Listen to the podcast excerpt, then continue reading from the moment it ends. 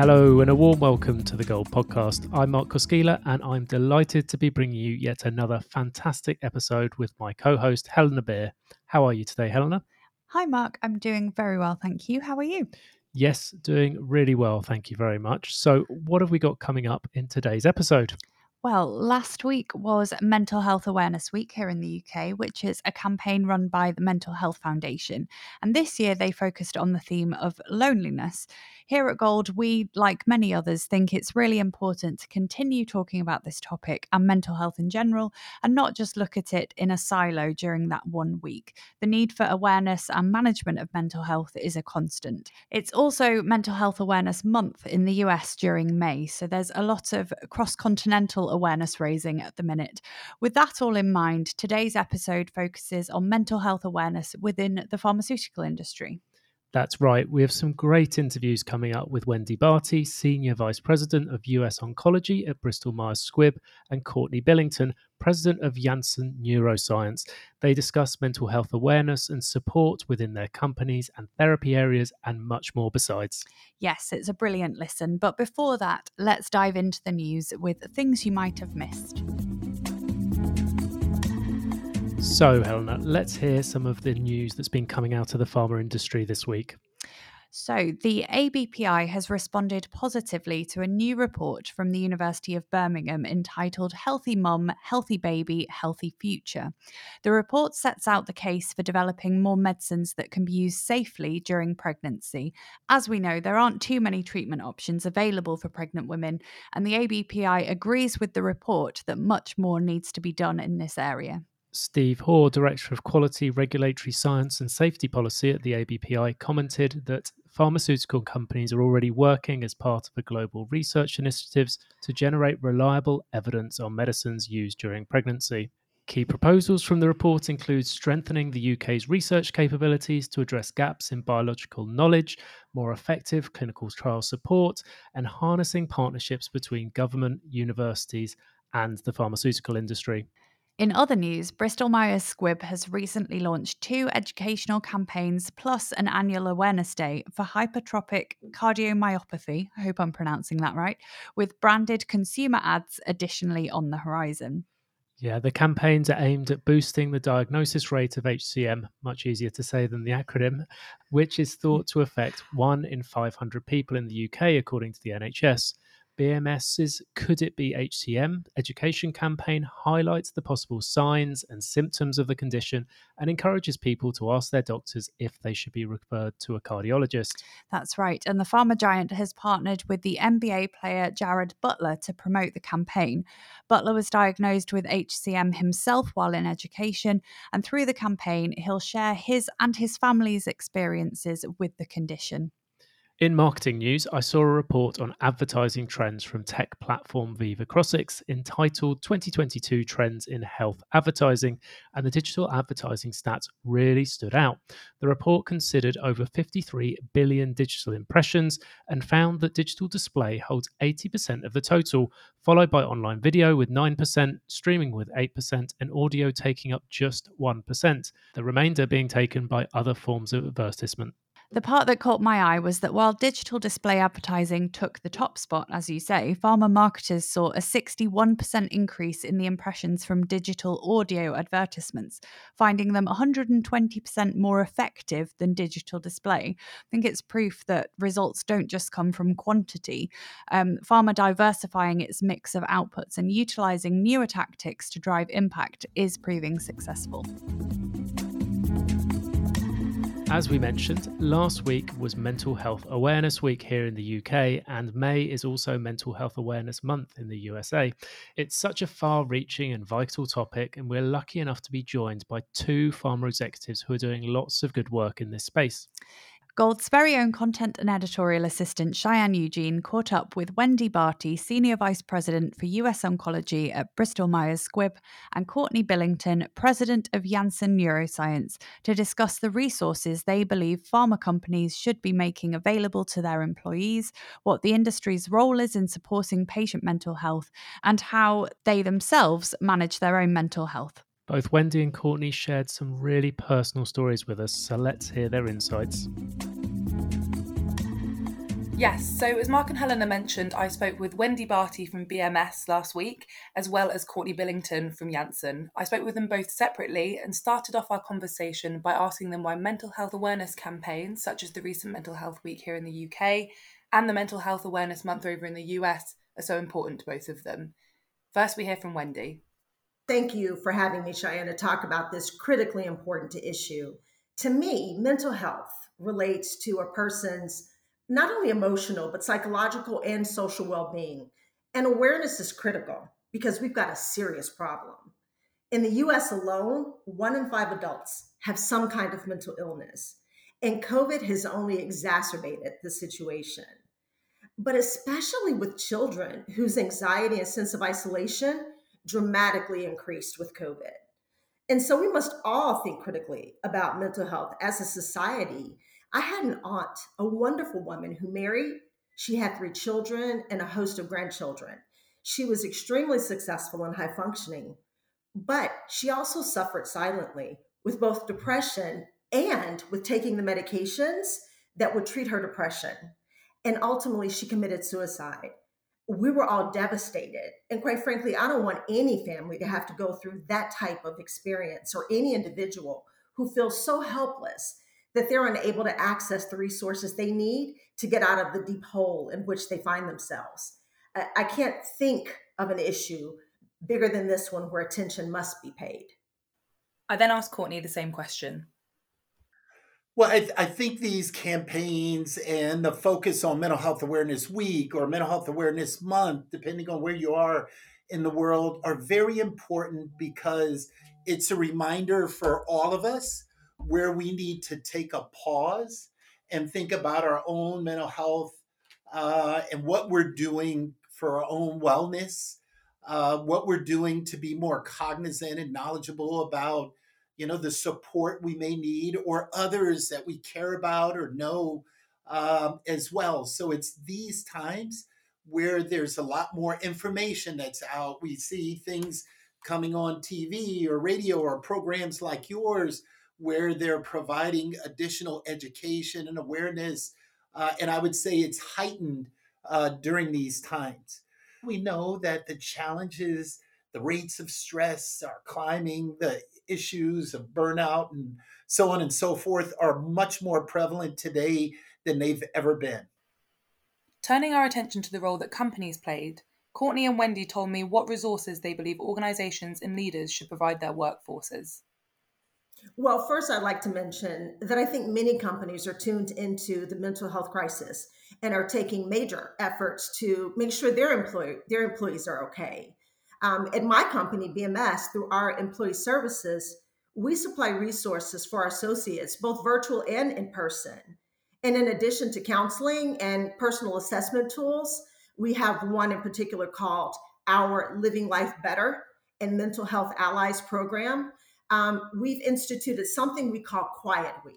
So, Quiet Week was born out of feelings of absolute exhaustion and anxiety as people were struggling during COVID to find a balance between their home life and their work life.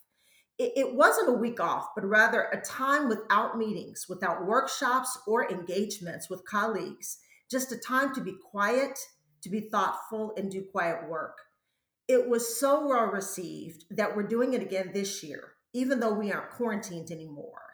We recognize that people are just exhausted, quite frankly, and, and they need to feel supported. And so we're really committed to making sure everyone is taking their vacations, taking the time off, and just giving themselves the self care that they need in order to continue to be productive and to be happy. We're also giving employees time off to pursue charity work. You know, studies have shown, Cheyenne, that that gratitude actually increases well-being and reduces reduces one's anxiety. This is in addition to a variety of awareness and support activities geared towards employees that are being conducted by BMS throughout the entire month of May. And I think every company needs to think think really um, think through how they too provide services that ultimately improve or support uh, mental health for for their teams. Courtney also offered his thoughts on the resources he believes leaders should be offering their workforces.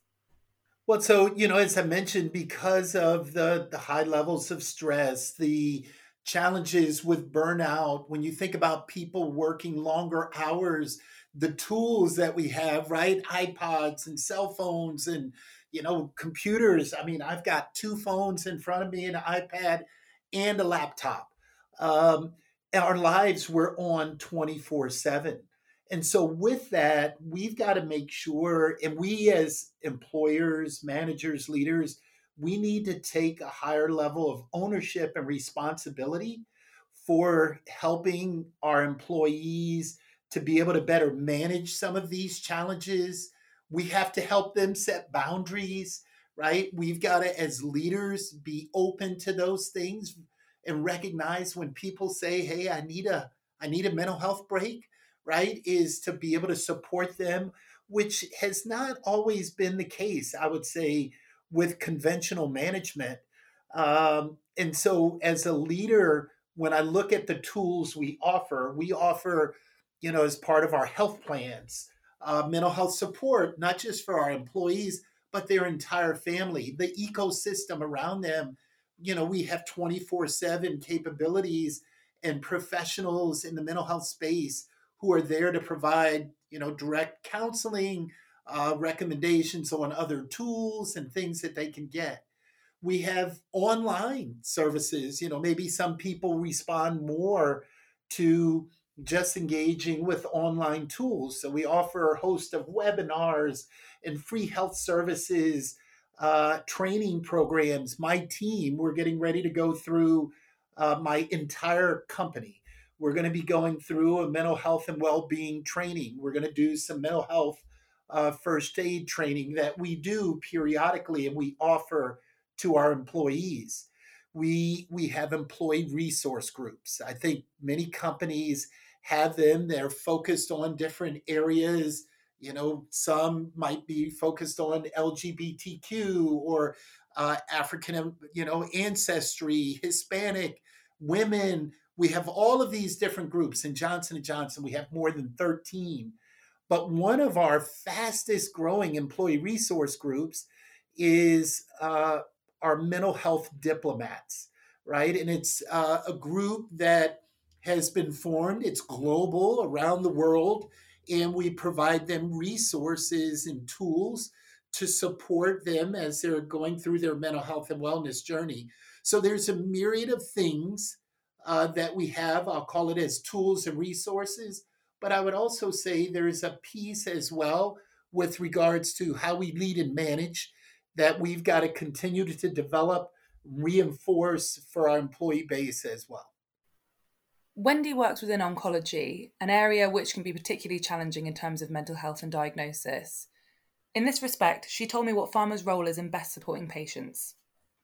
Yeah, absolutely. Great question. So I think it's important to kind of start with you know, acknowledging that when someone goes from being a person to a cancer patient, irrespective of the stage of their disease, they immediately think of their mortality. And for cancer patients who have mental health issues, the diagnosis presents graver issues, as again, studies have shown that they have poor outcomes than those who are mentally healthy at diagnosis. And while everyone has a unique response to their cancer journey, there are common stressors to every cancer journey. Anxiety and stress are heightened due to the, the onslaught of tests and treatment and people, and all that can be overwhelming. Also, you know, no matter how effective treatments may be, there are often side effects that can impact one's quality of life, causing further anxiety.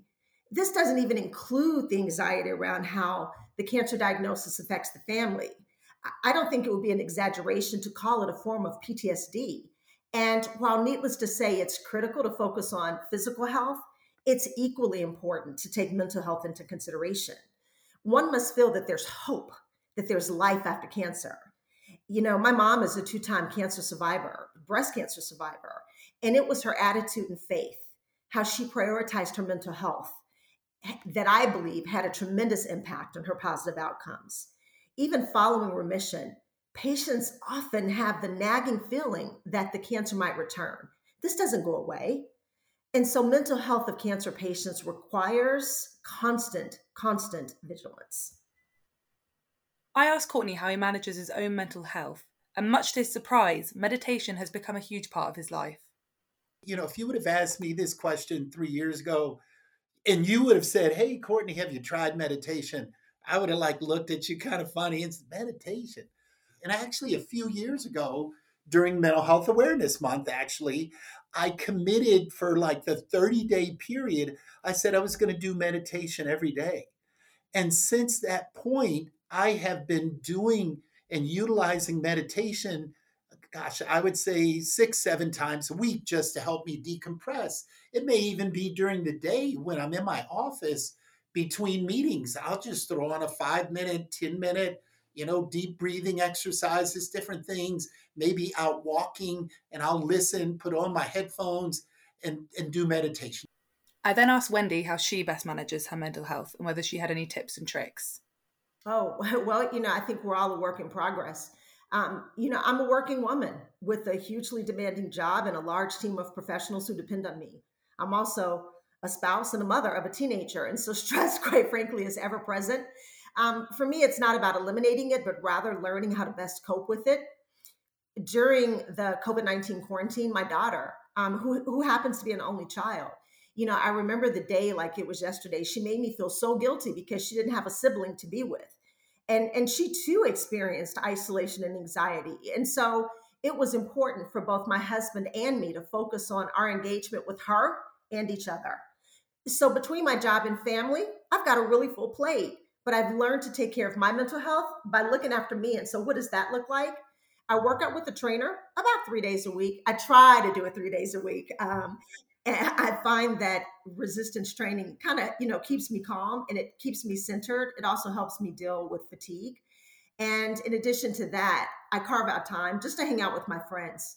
I love my job, I love my family, but honestly, I need time sometimes away from both to maintain relationships that that really do kind of nurture me and support me outside of of my relationship with my family.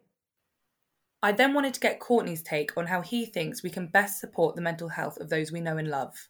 If I think about, you know, being on a plane, right? I always use this analogy where the flight attendant, you know, as they're going through the safety instructions and they say, first, if we have an emergency, make sure you put your mask on yourself, put that oxygen on before you take care of the person next to you, the child, or whoever. So that self-care is so important for the the caregivers, the family members around. Like you can get so, so stressed and burned out trying to care for, be empathetic, I don't understand what's going on. I don't know how to help. You didn't tell me. But take care of yourself first because if you're not doing that, you're not able to be the best you can possibly be to help someone else. The second thing I would say is educate yourself, right? And there are a number of different tools and resources out there. When you're in a crisis, go to the trained professionals prepare yourself and be ready. It's just like, you know, we have these uh, kits that we put in place, like at my house. Well, we have the a box with batteries and flashlights and water and canned goods if the power went out or there's a hurricane. The same thing I think we need to do for ourselves, especially as a caregiver uh, or a supporter or a practitioner, is have your own, I'll call it mental health, mental health and wellness support toolkit that you know where you can go to during that time of need and crisis to where when you're in the middle of it you're not scrambling now trying to say oh where's that pay I, there was a phone number i don't know what the number is so take that time to do that proactive planning I then finished the interviews by asking both Wendy and Courtney what role they think pharma plays in elevating the awareness and support for mental health more broadly. Here's Wendy's take. I think the pharma industry plays a, a, significant role, quite frankly, in supporting and elevating awareness around mental health. Fundamentally, we're in the business of developing and commercializing treatments to make people's lives healthier, physically and mentally. Um, we want the whole person to be well. And so, along with the treatments that we develop, we create patient education materials that are not only designed to be product based, but also align with healthy lifestyle choices, mental health, and other well being attributes. Um, as an industry, we're really committed to helping people fight life threatening issues and illnesses So, in addition to the medicines themselves, we really must ensure that we're also providing access to information and education um, through the total life journey, which definitely includes mental health. And I think one area where pharma has really kind of um, straight played a strong role is ensuring that patients have access to medicines. No one wants somebody's uh, mental health to be compromised, or no one wants patients to feel the anxiety about how do you pay for medications or how do you access medications. That's a stressor nobody needs. And so pharma has certainly stepped up to ensure that we've got programs and services in place to make sure that people are able to get access to the innovation that ultimately can save their lives. I've heard it described many times that when a person is diagnosed with cancer, when the doctor says you have cancer, suddenly they go into a fog and they don't hear anything else that's said after that. And it's actually after they step away from the doctor's office that they suddenly have a ton of questions. And just being able to go online and access information is so empowering. And pharma plays a critical role in providing access to information at the point of diagnosis, and quite frankly, through the entire treatment journey to try to give people comfort um, or at least to make them feel empowered through information to help them manage through their cancer journey. And we finish off with Courtney's message. So I think pharma can lead by example, right? We're when you think about pharma and other healthcare companies, by nature, our role, our missions, our visions is all about health, right? And how do we elevate and transform uh, the health for humanity? That's that's our purpose here at Johnson and Johnson.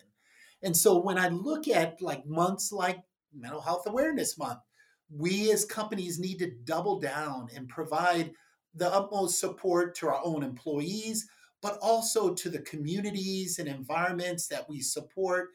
Uh, so we need to partner with others who are out there that either provide tools to family members, and we do that through maybe sponsorships and, and other things to where we can help enable them as partners to do the roles that they have. You know, when I think about, you know, and I've talked a, a lot of Mental Health Awareness Month. This month's theme uh, for this year is Together for Mental Health, together. So, my challenge to pharma and also healthcare as an industry is that we continue to look for ways to make sure that we first improve mental health care and wellness support tools and that we make it accessible for all who need it and we know that there are disparities, there are a number of barriers, there are challenges. We talk about, you know, the issues of stigma. We need to help break down those barriers, break down those issues, because we have a number of resources and we should use those resources for good to help make sure that we have good culturally competent care for all. And sadly, that brings us to the end of today's episode. A huge thank you to Wendy and Courtney for imparting their wisdom on such a relevant subject. As we said at the beginning of the episode, we think it's so important that this conversation is kept going outside of the awareness campaigns that we're experiencing at the minute.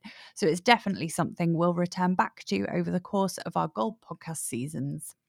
Yes, indeed. And on a slightly lighter note, but but important nevertheless, don't forget to rate, review, and subscribe wherever you get your podcast from if you haven't done so already. And we'll be back as ever next week for yet another brilliant episode. We will indeed. See you soon.